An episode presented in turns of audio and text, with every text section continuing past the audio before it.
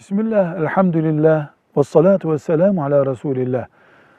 Müslüman olmayan, Hristiyan, Yahudi veya başka bir aileye ziyafete, ikram görmeye gidilebilir.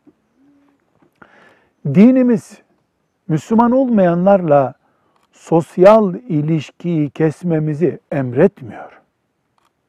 Ancak Müslümanlığımızla gitmemizi, Müslümanlığımızla onları kabul etmemizi istiyor.